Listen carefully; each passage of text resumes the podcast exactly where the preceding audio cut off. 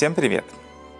В главе Ваидханан Моше повторяет еще раз момент дарования Торы. Для чего это происходит, если, в принципе, Тора нам уже э, рассказывала об этом событии? Что, собственно, нового Моше хочет э, добавить к этому или, или наоборот? Э, дело в том, что все поколение, которое выслушивало эту речь Моше, всю книгу Дворим, это было поколение новое, которое находилось на совершенно другой ступени, чем предыдущее. Хотя это была та же пустыня, это были дети тех же, тех же людей, которые выходили из Египта, может быть, сами те люди, которые выходили из Египта. Тем не менее, э, это поколение, которое находилось уже к моменту вхождения в землю Израиля не на, не на уровне видения, а на уровне слышания. Что это значит? Ну, как известная поговорка, лучше один раз увидеть, чем сто раз услышать. А, дело в том, что это два разных а, канала, по которым человек а, в состоянии воспринимать информацию. И у каждого из них есть свое преимущество и свой недостаток ну, про видение понятно, что его очевидное преимущество, то, что человек видит, ему не нужно больше никаких, принципе, подтверждений того, как это, что это. Вот оно есть, да, то есть не нужно доказывать человеку, это вот это оно. Я, я вижу, да, человек всегда может сказать, вот, вот же вещь передо мной, я вижу. То есть человек, который увидел, что в небе летит самолет, ему не нужно доказывать, что самолеты летают, что вот он летел где-то в небе. А человек, который никогда не слышал и не видел самолета, ему э, доказать, что несколько тонн металла могут подняться в небо, сложно себе представить, э, как э, до появления авиации. Да, человек посмотрел на того, кто будет ему это доказывать, как на, на сумасшедшего, да, что, как это вообще может быть. А, то есть преимущество видения то, что для человека эта вещь становится истиной сразу. Вот, вот оно, вот оно есть, э, и сразу видна как бы некая идея того, что, того что, с чем это связано. А с другой стороны, и то, что человек слышит, то, о чем ему рассказывают, Э, для него это всегда остается э, ну, неким вопросом принятия, то есть э, вопросом веры, вопросом признания того источника, от которого он это слышит, что это на самом деле так. И, то есть то, о чем человек услышал, никогда для него, для него не поднимается практически на тот же уровень, как будто он это видел. Может быть, эта грань проходить очень-очень близко, но, но все равно не до, не до конца. То есть остается всегда момент для сомнения. То есть это вопрос всегда э, упирается в, для человека в, в собственное принятие этой ситуации. Достаточно ли я доверяю тому источнику, от которого, э, с которого я это узнаю, человеку, который мне это рассказывает, э, и так далее. Да? То есть все, что не, э, не становится для меня на уровне видения, для меня это остается каким-то таким моментом сомнений. А, это минус того, что можно отнести к вопросу восприятия а, не самого события, а через а, передачу от кого-то, да, то есть то, что на уровне слуха человек принимает. С другой стороны, есть и обратная как бы, связь, то, что есть недостаток в том, что человек видит, и преимущество в том, что человек э, воспринимает на уровне слышания.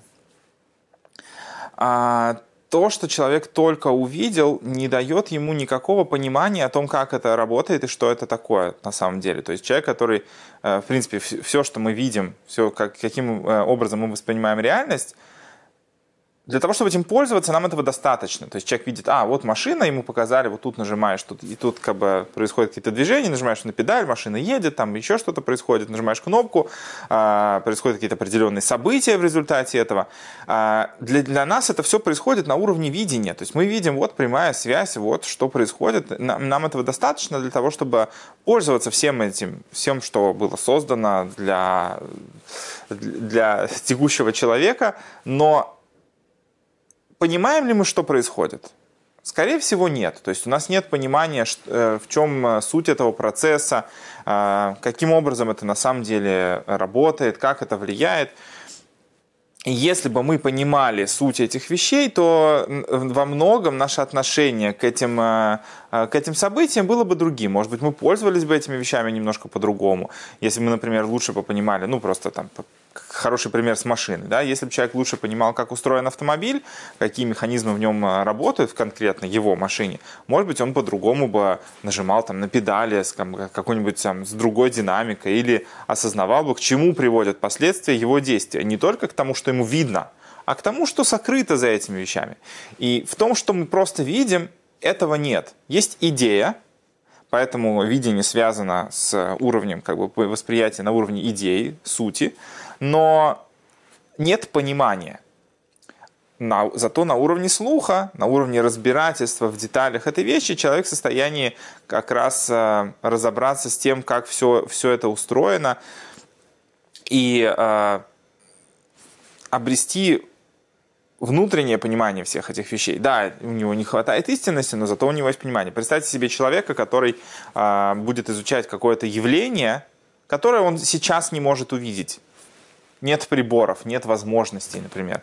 Как, э, ну, но у него есть возможности косвенно как-то подтверждать для себя, что ага, вот по этим э, как бы моментам я могу делать выводы, что скорее всего это так работает.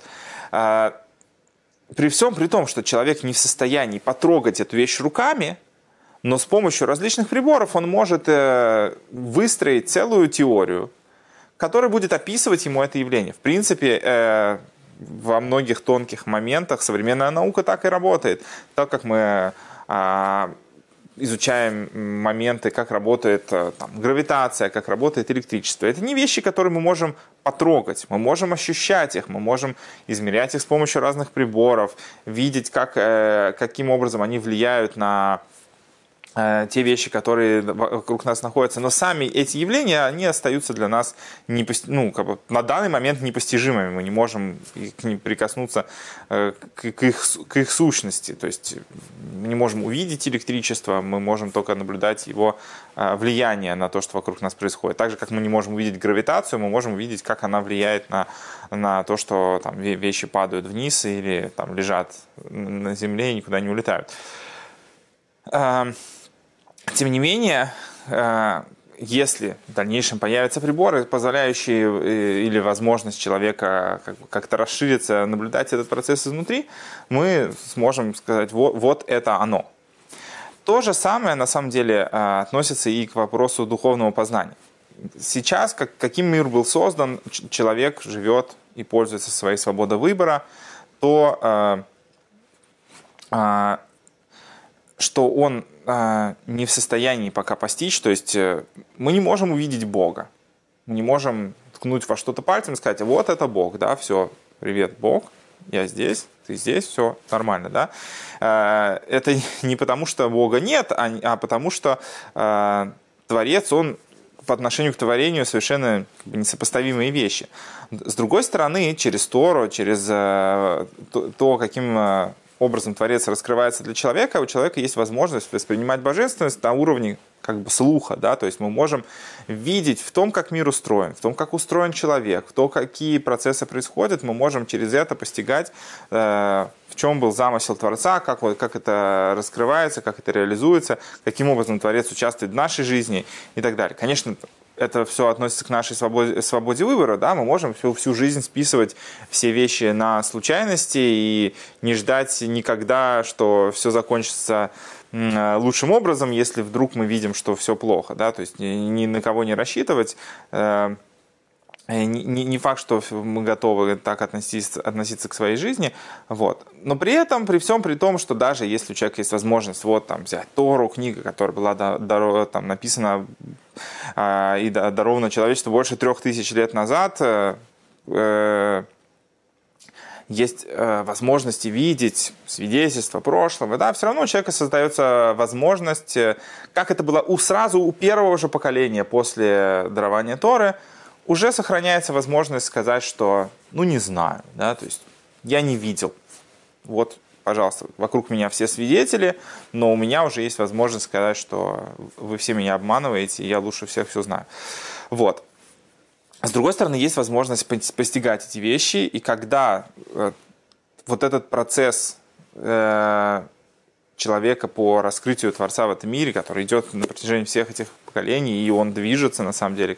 Хотя можно, глядя на мир вокруг нас, э, сказать, что нет, мир сейчас далек от Бога больше, чем когда бы то ни было. Тем не менее, на самом деле это не так. Если посмотреть на суть событий, то э, люди сейчас намного более открыты к идеям э, принятия божественности и то, как они смотрят на, на мир на самом деле то, как, э, то, что внутри человека происходит, то, каким образом человек по-настоящему к этим вещам относится. Вот, и когда придет Машех, и, э, скажем так, пелена спадет с глаз, э, тот человек, который стремился всю жизнь как бы искать Бога в этом мире, для него это будет, что вот оно, да, наконец-то я могу э, познавать все эти вещи такими, какие они есть. Человек, который всю жизнь бежал от этого, ему придется проходить этот путь, начиная с, там, с азбуки, да, с каких-то э, совсем простых вещей. И э, будет только сожаление о том, э, что всю жизнь человек занимался чем-то чем не тем. Поэтому то, что в Торе повторяется еще раз описание дарования Торы, оно как раз призвано дать человеку обе вот эти составляющие, что с одной стороны приводится момент дарования Торы, как он был на самом деле, для того поколения, которое было свидетелями этого лично. А с другой стороны описывается, как э, Моше, человек, который, э, которого весь народ принял как э, того, кто будет передавать им слова Бога, описывает для этого поколения это событие.